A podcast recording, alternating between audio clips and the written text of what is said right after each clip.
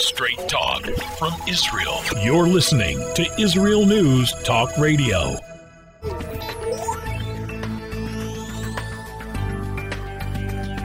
Welcome to the Science of Kabbalah with your hosts, Rabbi Yitzhak Michelson and William Hall, here on Israel News Talk Radio. Welcome, everybody, to the Science of Kabbalah here on IsraelNewsTalkRadio.com. This is Rabbi Yitzhak. This is William Hall. Welcome back. Welcome back. Yeah, it's like uh, you have to forgive me, everybody, when we take a break here and we uh, do a fill-in show. It's just uh, usually it's a health issue, or I'm just not feeling up to doing the show. So, and sometimes it's my uh, my scheduling conflict. yeah. Thank God we're both able to be together today. So I'm excited about the show, and I'm excited about Hanukkah coming up next week. But I'm I'm not so excited.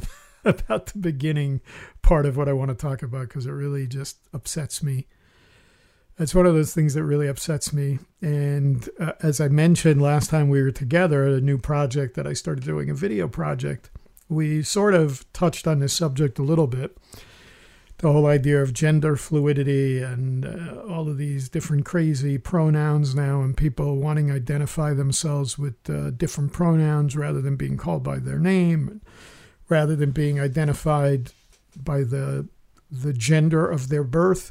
But it's gotten even crazier. There was an article that came out when I was doing research for the video that I did on this concept. There was an article that came out where a professor in the US in Virginia actually was fired from his job because he was promoting the idea based on the same issue of how people identify themselves that people who are attracted to uh, younger children uh, or minors shouldn't be called pedophiles anymore. They should be called MAP, minor attracted persons. So it, it's this whole idea of like des- destigmatizing the concept or desensitizing the idea of oh the, the poor person don't call them a pedophile because just because they're attracted to to uh, children doesn't mean that they're going to act out upon it. Well, right. I have a big problem with that. I have a big problem with that because it, it doesn't matter if somebody acts out on it. What if they're just looking at the internet and they're looking at pornography on child pornography on the internet? That's enough um, of a charge for somebody to go to jail today, to go to prison. So, so we're going to talk a little bit about that today at the beginning, and then sort of go into the whole idea of different energies, male and uh, female energies, and and sort of how it connects, if it connects at all, to the idea of Hanukkah. So stay with us. We're going to be right back after a short break here on the Science of Kabbalah. The return of the Jewish people to the land of Israel was prophesied in the Bible thousands of years ago and is coming true today. Shalom. Join me, Josh Wander, on Israel Unplugged. Listen in as we delve into the spiritual and physical aspects of the Jewish return to Zion. We'll discuss the biblically mandated, historic, and of course practical understandings of this incredible transition from exile to redemption. That's Israel Unplugged, every Monday on IsraelNewsTalkRadio.com.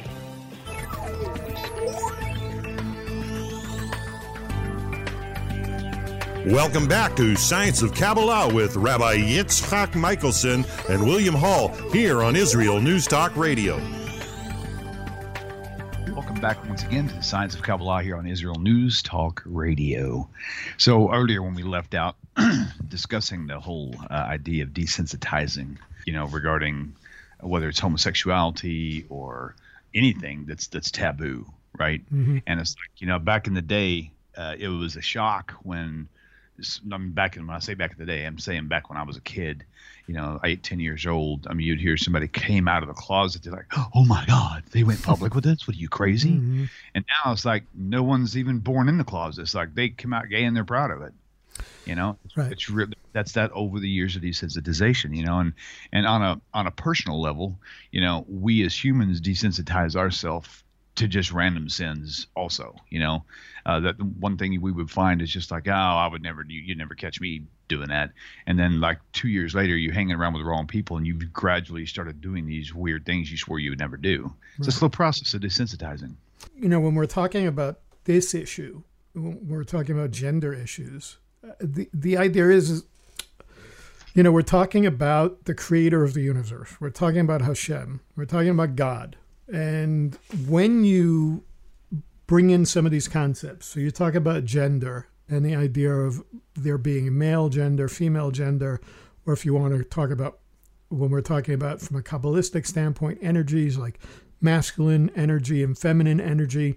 The truth is that, you know, we are born as either male or female. Now, what you're saying by saying now that somehow I have, uh, I was born a man, but I feel like a woman and I feel like I've been put in a wrong body right. starts to sound like Hashem made a mistake. And I have a hard time dealing with the idea of Hashem making a mistake. Now, I'm not saying that the sages didn't talk about that. And that's the interesting thing. The interesting thing is, William, is that the sages actually had a lot to say about these issues. There, there is really nothing that you don't see spoken about in the oral Torah. There are issues like gender issues. There is uh, something called a tumtum. A tumtum was a person that was born where you couldn't see visibly whether they were male or female. In other words, you couldn't visibly see the sexual organs. The sexual organs are covered over. And then you have the androgyny. Um, we know the word androgynous. That's usually, typically, somebody sees somebody that they can't tell whether they're male or female. They they call they used to call that androgynous. Today, you you come up with all kinds of crazy things. People say I'm he, I'm they, I'm them. I don't want to be called, uh, you know, him or her. It's it's mind-boggling. So the androgyny in Torah would have been somebody that was probably born with both male and female sexual organs. And then the, the Gemara and goes into a whole discussion on um, what's better for that person. Should that person be male? Should that person be female? And really, the discussion comes down to the concept of procreation. We got to remember that one of the first mitzvot, we're told that we should be fruitful and multiply. One of the main mitzvot in Judaism is to be fruitful and multiply. So the idea is that not only do we have this issue being glossed over that somehow, oh, Hashem made a mistake, but now if let's say, let's say for the sake of argument, that somebody is born as a female. They, they have female attributes, they have female sexual organs, so forth. Now they say, I'm, I'm not a female, I'm a man, and they want to transition, what they call transitioning today. So they have whatever surgery that there is, whatever level. Some people go through complete transition, a lot of them don't. So let's say they go through a, a complete tra- transition. The truth is, even though they go fu- through a full transition, if they're not able to procreate, if they're not able to bring forth life, then right. from a Jewish law standpoint, from halakha, there's something wrong with that. So the rabbis would say that if somebody was like an androgyny, for instance, somebody was born with both sexual organs, it would depend, it would be more important to determine which one could allow them to procreate. And in many ways, the rabbis lean towards, and and I know people are going to take this the wrong way, but they would lean towards a person being a male if they had both. Why? Because of the, the ability to do mitzvot, because of the ability to put on tefillin, for instance, and to put on talit, to wear tzitzit, um, and to procreate if they were able to do that. Now, if they weren't able to procreate as a man, but they were as a woman, then the rabbis would not have had a, as big a problem about it. So for me, it comes back to that idea. I, I have a problem with the whole issue of people now making it appear as if God makes mistakes when he when he creates. Because even if we're talking from a spiritual standpoint if we're talking about souls we were t- when we were talking about spiritual energies like masculine energy and female energy we know that souls are created and the souls are created by Hashem as well and they're created as male and female. And and so I have a problem with that. What do you think yeah, I totally agree. I mean, um, uh, you know, there's actually a new, I don't know how new it is, but a new phenomenon uh, where in the same exact line, you have people who are actually identifying as someone who is crippled, an amputee even. Wow. And uh, so it's very rare, but it's still there. I mean, next thing you know, you're going to have, you know, eight, eight, 10 year olds identifying as a 21 year old so they can buy liquor. you know what I mean? It's stupid, you know, but there is people uh, who uh, deal with this struggle so much. And I think it's truly for uh, having lack of our creator involved in their lives for sure. But uh, but yeah, I couldn't agree more. Yeah, well, I mean, you know, it could be like anything today. You know, I saw some kind of T-shirt that was kind of funny. It, I, I, it was really funny. I don't remember exactly what it said, but it sort of was giving off the impression like I'm fat, but I identify as thin. you know, type of thing. So, you know, Right. or I identify as skinny, whatever it is. So, And you and that's a really great point. Fat identify as skinny, but when you get on the scale, it still says you're fat. Poor identify as rich, but your checkbook still says that you're poor. You know, male identifies female, uh, but you still can't reproduce. I mean, all these have the greatest thing in common: right. And, malfunction.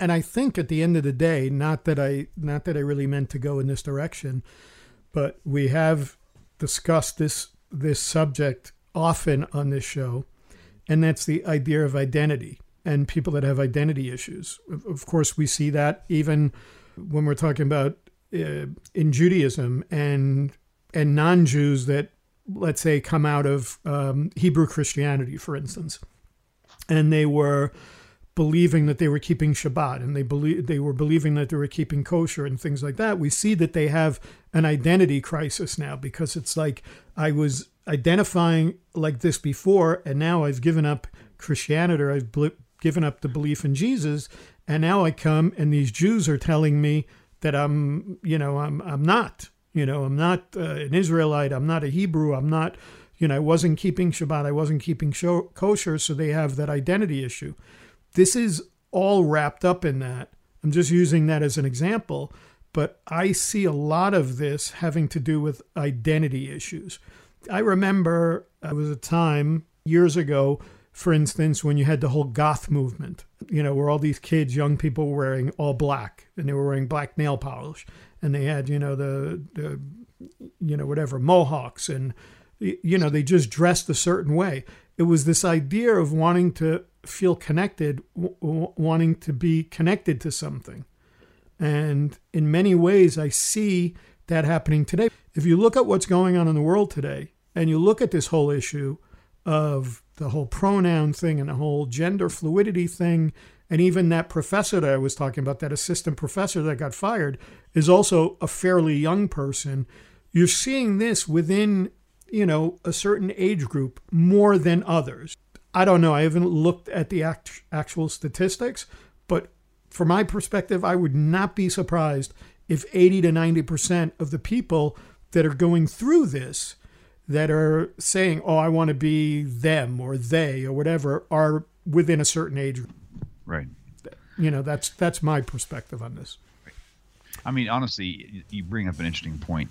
Um, I have a lot of friends in both the spiritual side of my life and also in the secular side as well.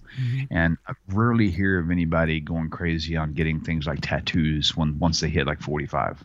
You know, so when they're 18, 19, they'll start getting tattoos and piercings. But then when they start getting older, they, they tend to slow down and start to thinking more, I think, down to earth, in my opinion. So it's kind of interesting. Yeah, well, it, because then when you start seeing those tattoos sagging and they don't look exactly like they did when you were in your 20s, it, it is interesting when you see that. I mean, I, I, obviously, we don't see that so much in Israel. Uh, I guess probably if I went to Tel Aviv, I'd probably see it more.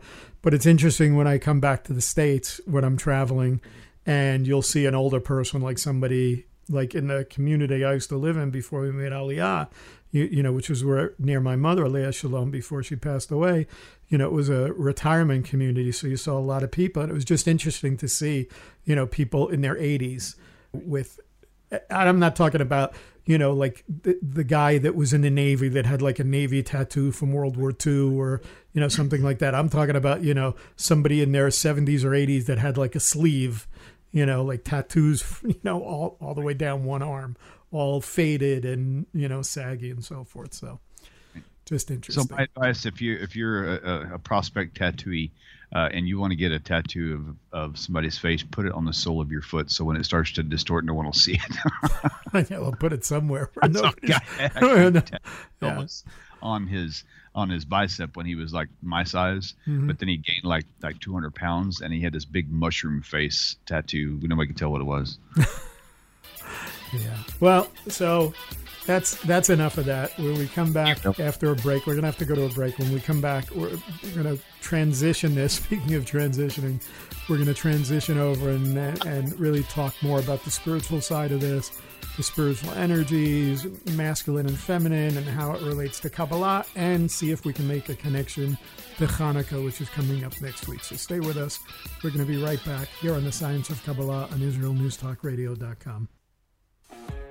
Hi, I'm Steve Miller. And I'm Matt Zucker. Join us for Lighten Up, where we take a look at the week's current events in Israel and from around the Jewish world through a humorous lens. If you've been paying attention during these crazy times, you know that it's a challenge to parody life anymore. But join Steve and I as we give it the old college try. Not only is being happy an obligation, but life is just too short to take it all so seriously. So join me, Steve Miller, And me, Matt Zucker, for Lighten Up every Monday morning at 10 a.m. Eastern Standard Time, 5 p.m. Israel, only on IsraelNewsTalkRadio.com.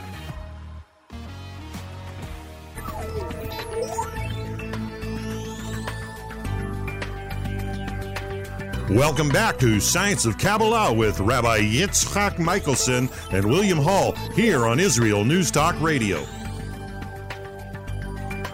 Welcome back, everyone, to the Science of Kabbalah here on IsraelNewsTalkRadio.com. So, before the break, William, we were uh, finishing up on that uh, our little rant about things that bother us in the world today with all of these. Uh, what I, I hate to say it, and people can get mad and they can throw tomatoes at me. Um, what I consider nonsensical concepts. Identifiers.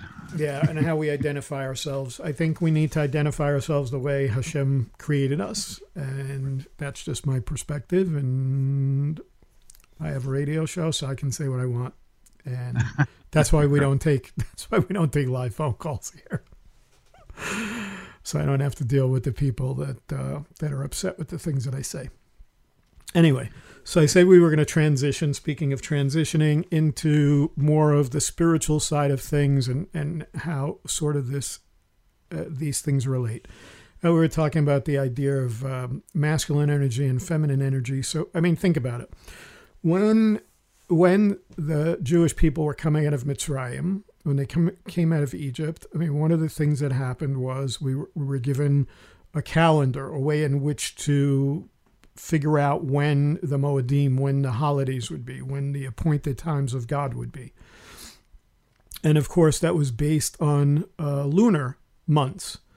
Um, but in, in many ways, not only do we have that based on a lu- lunar calendar, but what ended up happening was um, as things started developing, like with the advent of agriculture, it was very difficult for um, farmers to figure out when to plant crops and so forth. So they started going by a solar calendar. So you sort of had this mix of both a, a lunar calendar and a solar calendar based on what you were trying to figure out, what you were trying to do, what it was related to.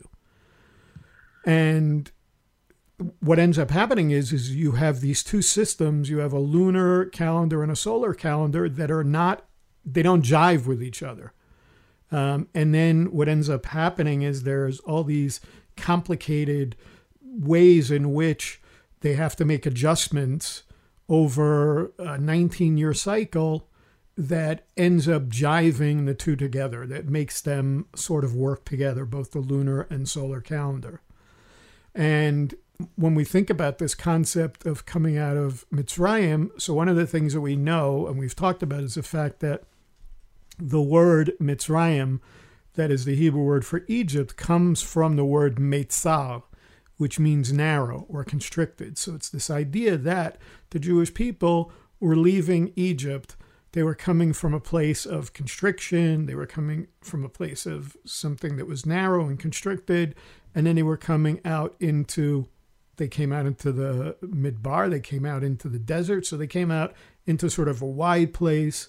They went from being slaves to being free. And there's a whole idea of the, the difference between Uh, I've talked about the difference between cherut and chofesh, the two different words for, for freedom that I don't want to get into now. But you know, this this whole idea is when you go from this idea of slavery to freedom, it kind of you have to have a shift in your thinking that then relates to both the way we connect to ourselves individually and then as it relates to relationships with other people. So when you think about it from a Kabbalistic perspective, we know that there are differences between the sun and the moon. Um, so when we're talking about this lunar calendar, solar calendar, so when you're looking at the Kabbalah, we know that the moon is related to the Sphira of Malchut, which is the lowest of the Sphirot on the tree of life that we talk about all the time. Malchut being um, kingship or sovereignty, and Malchut is the level that we live in the world that we live in. That's related to the moon. And then the sun, which is connected to Binah, um, we know that uh, that there's a difference between the two of them. We know that there's uh, the midrashim that talk about how the moon went to Hashem when they were created, when the moon and the sun were created, and the moon went to Hashem and they said and said to Hashem, "How can uh, two kings wear one crown?" And so Hashem says to the moon, "Okay, well, go make yourself smaller." And then there's a whole negotiation. The moon obviously gets upset, and Hashem talks about, well, you'll rule during the during the night, and the sun will rule during the day. And um, and the, moon didn't like that, and so Hashem said, okay, well, sometimes you'll be seen during the day, and so forth. We know at the end of days, when the time of Mashiach comes, when we are in the Olam Haba, the the moon will be restored. But right now, we know there's a difference, and that the sun is the one that produces light and the moon only receives light from the sun. So the moon doesn't have any light of its own. And we talk about all the time that Malchut, living in the world that we live in, that we have to bring light um, down from above. So it's the idea of pulling light down from above down to Malchut. And then we talk about the idea of raising Malchut, elevating Malchut back up to Bina. So there's a sort of a top down and then a bottom up mentality when you're when you're talking about this. So um, and and that really talks about the idea of both the, the the masculine and the feminine energies that we're talking about. So one of the things that's very interesting connected to our uh, patriarchs and matriarchs is that we know that when the angels came to make the announcement of Isaac or Yitzchak's birth, we know that Sarah laughed, right? right? But the question is, why did Sarah laugh? Because if this was an announcement that was coming from above, from Hashem directly, and she would have known that the Malachim are messengers of Hashem, then why would she have not believed them? Why would she have left? And then if you think about it further, we already know that Avram, Abraham, uh, was already told, he was given news that uh, when his name was changed from Avram to Avraham, that Hashem also said, and her name will no longer be known as Sarai um, because she was soon to give birth. So again, you have to say, why, why is there laughter? So uh, some people. Well, I mean, obvious. Well, I say the obvious. The obvious yeah. answer is because they're old. It's like how in the world you right. have a baby when you're hundred thousand years old? so well, that would be the obvious answer. Yeah. Okay. Well, you could say that, but of course we know that things were a lot different back then. We know that people lived for hundreds of years back in biblical times. Um, so it wouldn't it wouldn't have been unusual. Uh, uh it wouldn't, in our minds, it would seem unusual, but um, it wasn't wasn't unusual in those times. Certainly in in our times today, things are are totally different. But I'll tell you what the Zohar says. So the Zohar um, basically comes up with some very interesting information. And what the Zohar tells us is that when Yitzchak was born, when Isaac was born, um, and interesting, my name is Yitzchak, um, which which means laughter. Um, so it's interesting that he was called that, right? So the Zohar teaches that when he was born, he he was given a, a feminine soul, that he came from a feminine energy, And so one of the uh, one of the commentaries called Shem Mishmuel uh, explains that Sarah laughed because she understood that her son would have this unusual soul, and that based on the, the precise language of the malach of the angel, that the angel said Sarah will have a son. He didn't say Avraham will have a son. He said Sarah will have a son. So from this, Sarah came to understand that he would be born with a feminine soul. And that according to the Zohar, a soul from the feminine world cannot have offspring. So this is where we get back to that that idea of the hmm. idea of procreation. So so Sarah knew that this would actually be against what the promise was because Hashem promised that her son would continue the line of Avraham so Sarah believed the promise of Hashem of a son. And so this is one of the teachings that she laughed at this particular announcement because it sounded as if her son would have a soul from the feminine world and wouldn't be able to procreate.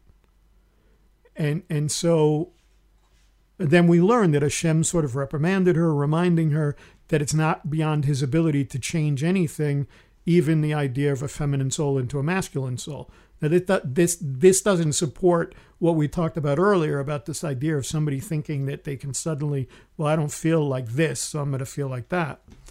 And so this is exactly what happened because the Zohar goes on to teach that initially that Yitzchak wasn't capable of getting married or having children, but at the time that Avraham offered him at the Akedat Yitzchak, when he offered him as a sacrifice, or was going to sacrifice him on Mount Moriah, that the soul, the feminine soul, left his body and Hashem replaced it with a masculine soul. And so it was precisely at this time that the Torah announced that Yitzchak's soul mate Rebecca was born at the same time. And so prior to that, Yitzchak had no soulmate since his soul was from the feminine world. And when his feminine soul was replaced by a masculine soul, he gained a soulmate as well. So that's that's one of the stories that's brought. So we need to kind of understand what exactly is a soul from the feminine or the masculine world. And the truth is that you have to understand that it has nothing to do with gender. It has nothing to do with masculine or feminine, feminine gender. So when you're talking about souls and you're talking about spiritual energies, it's not related to the physicality of this world. So you can't compare it to like uh, somebody who's born uh, male or female. It really, we're talking about something completely different. And so there are different people that talk about this. Their opinions are brought, brought by the Lubavitcher Rebbe, talks about this a little bit, and other people talk about this. We're going to have to go to a break, and hopefully, in our final segment, we'll be able to make a little bit of sense from this and hopefully tie in a little bit about Hanukkah as well. So stay with us. We'll be right back here after a short break on the science of Kabbalah. Are you tired of political correctness and the fear that you might offend someone? I'm not afraid to offend you. Wow, look who's talking tough. One has to be tough to keep sane today. Hi, I'm Alan Skorski. And I'm Bela Seabrow. And join us every Wednesday for The Definitive Wrap as we interview the most sought after guests and expose progressive trends that masquerade as enlightenment but actually destroy our freedoms. We are the No Woke Zone, so buckle up for this exciting show. Buckling up, but I'm driving. sure, you can drive, but I'm the navigator. Tune in for the No Nonsense, the definitive rap show, every Wednesday on Israel News Talk Radio.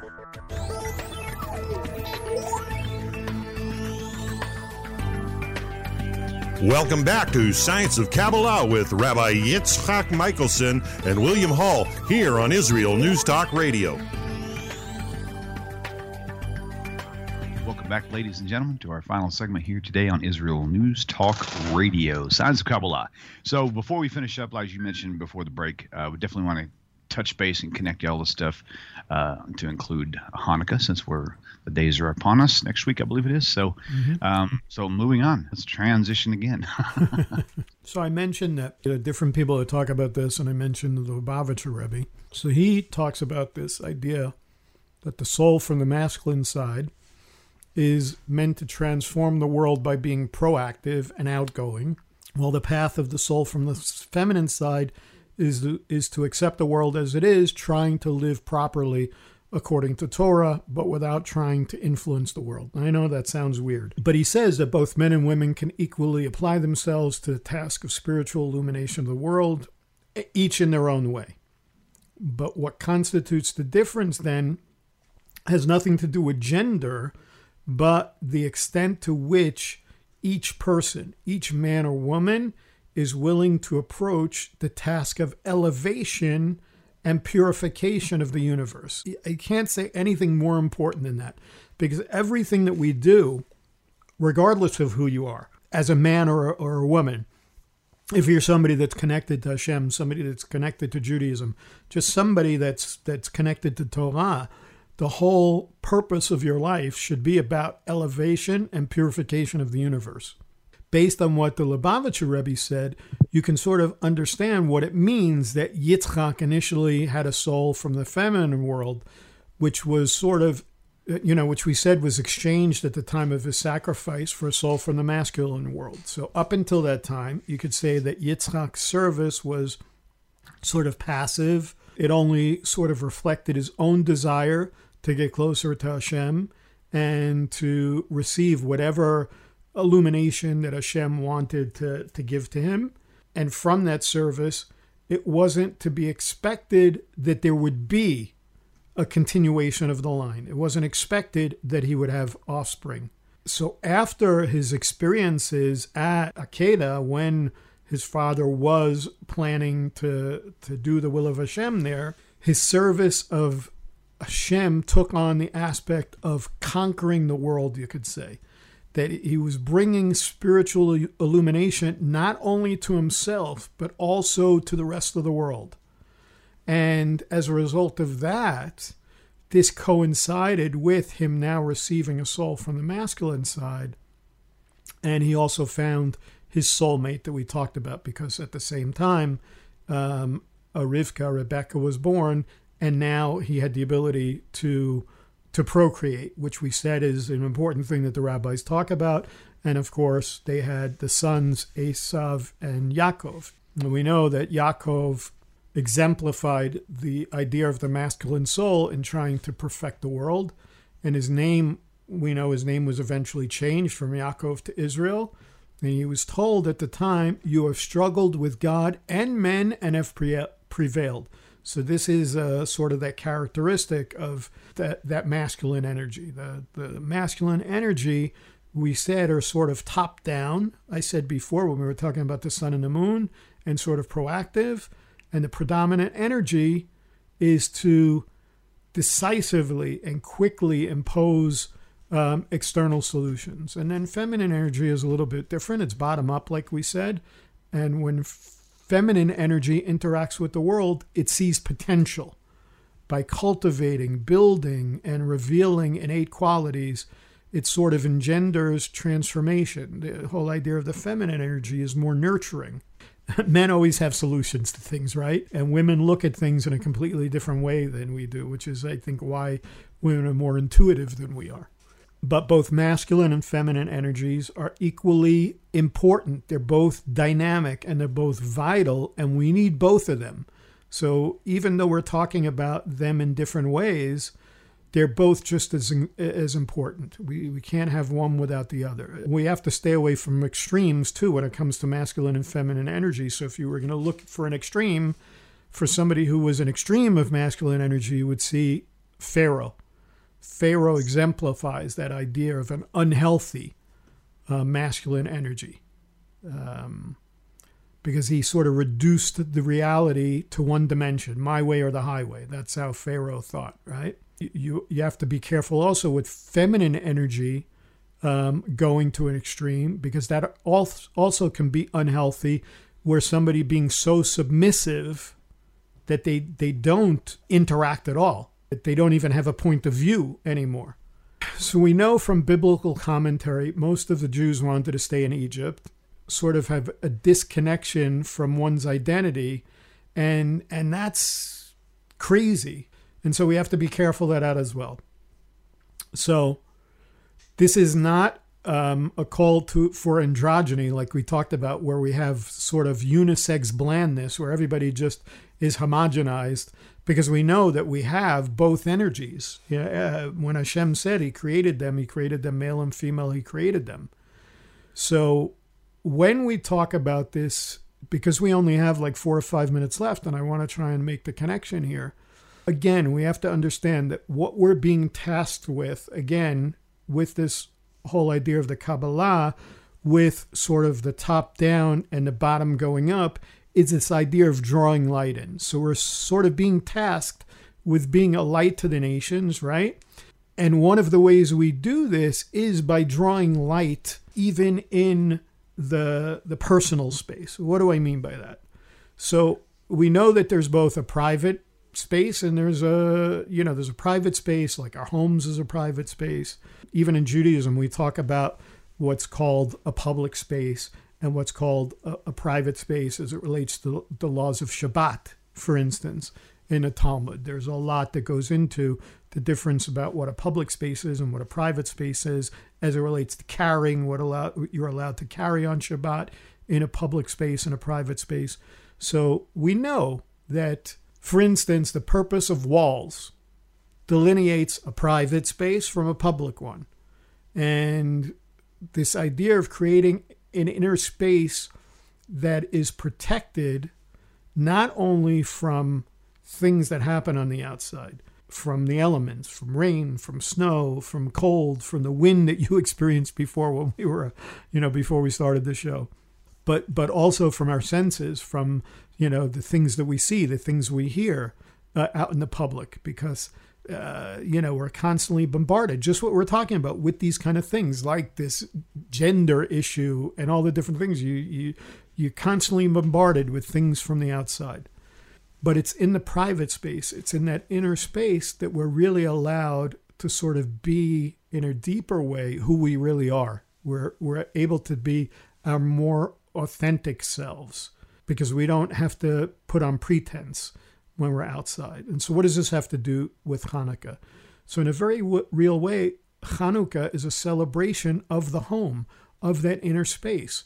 Uh, because on Hanukkah, the home, which is the strength that comes specifically from being in that inner space, being away from the public eye, um, allows this brilliant light to shine out into the public realm. So it's this idea of drawing light into the home, but for what purpose?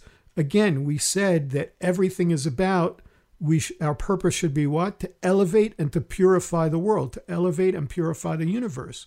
So on Hanukkah, we celebrate the defeat of the strong into the hands of the weak, the few into the hands of the many, the impure into the hands of the pure, and the righteous into the hands of the wicked. Hanukkah is a celebration of those kind of qualities which generally do not win in this world. In other words, usually the weak don't win, but in this case it did. So I'm, I'm going to close with this because I brought up the idea that Esav and Yaakov ended up coming into this world as a result of Yitzchak now having this male soul, right? So Esav is called a hunter, right? He's cunning, he's predatory, he's powerful. And Yaakov is called what? A dweller in tents. So Esav is found in the sphere of activity out in the world, out in that public space that we're talking about. And Yaakov's world was where? Inside, in the inner space, in that t- tent where he focused on chokhmah, where he focused on wisdom, which can only be accessed in a world that's protected from you know the the the aspect of his brother that conniving striving always looking for the next thing through might and power so Yaakov and Esav are diametrically opposed worldviews that came to a head in a very historic encounter because right. they had this exchange um, between the two of them where Esav asks Yaakov, you know, come with me, join with me. Don't worry about it. I have plenty of stuff. You know, come together. We'll be will be more powerful. You know, we see that in movies and TV all the time. You know, come with me. You know, two heads are better than one. But Yaakov, the tent dweller, declines the offer and he says, I will go ahead slowly, accommodating the needs of my children and my flock. Yaakov says the lights, the camera, the action, the the likes, the fans, the followers, all that stuff that that the, the world is looking for, that's not for me. That's not for me at all. So the Hanukkah story teaches us that life is not really about the dazzle and the show, the things that are connected to the world outside, but we light the Hanukkah, the Hanukkah menorah or the Hanukkah inside the house, and we place it either by the window or the doorway. And it's the idea of the light, the radiance that emanates from within, from within inside the home in that inner space, um, that ultimately lights up the darkness, that ultimately elevates and purifies this world. So as usual, we're we're out of time, William. That's all right. And, uh, you know, I hope uh, this was elevating and purifying for you. It was for me, and I hope, Absolutely. yeah, I hope everybody stays with us each week here on the Science of Kabbalah on IsraelNewsTalkRadio.com. Shalom. If you love Israel News Talk Radio, then you'll love our Facebook page. We keep you up to date on what's happening in Israel, plus little surprise treasures that we don't share on the radio. Go now to follow us on Facebook. Just look for the Israel News Talk Radio Facebook page and don't forget to subscribe and follow us by clicking on the like button. We post great stuff there that you'll want to share. Israel News Talk Radio on Facebook and Israel News Radio on Twitter. If you're hearing this message, everyone else can too. Advertise with Israel News Talk Radio and get your message out to people. We'll build a personalized package for you. Contact advertising at israelnewstalkradio.com. Straight talk from Israel. You're listening to Israel News Talk Radio. Hey, this is Jake in Anchorage, Alaska, and I love listening to all the super interesting interviews and up to date information on what's happening in Israel. Hello, this is Anna King, originally from London, now living in Israel. And what can I say? Israel News Talk Radio is my cup of tea. My name is Bhaskar. I'm from India and I love listening because you get to know the truth and wonderful voices from this lovely country. Mom! Okay, wait a minute. Hi, this is Chava Dax, and I'm calling for the rolling hills of Ma'ale Adumim, just north of Jerusalem. I always listen to Israel News Talk Radio to get all the latest news and commentary and to keep me up to date every day. This is Sarah Dax from Ma'ale Adumim, and I'm 12. I wish Israel News Talk Radio was boring so my mom wouldn't listen to it all the time. Mom! You're listening to Israel News Talk Radio. News, opinion, and more. You're listening to Israel News Talk Radio.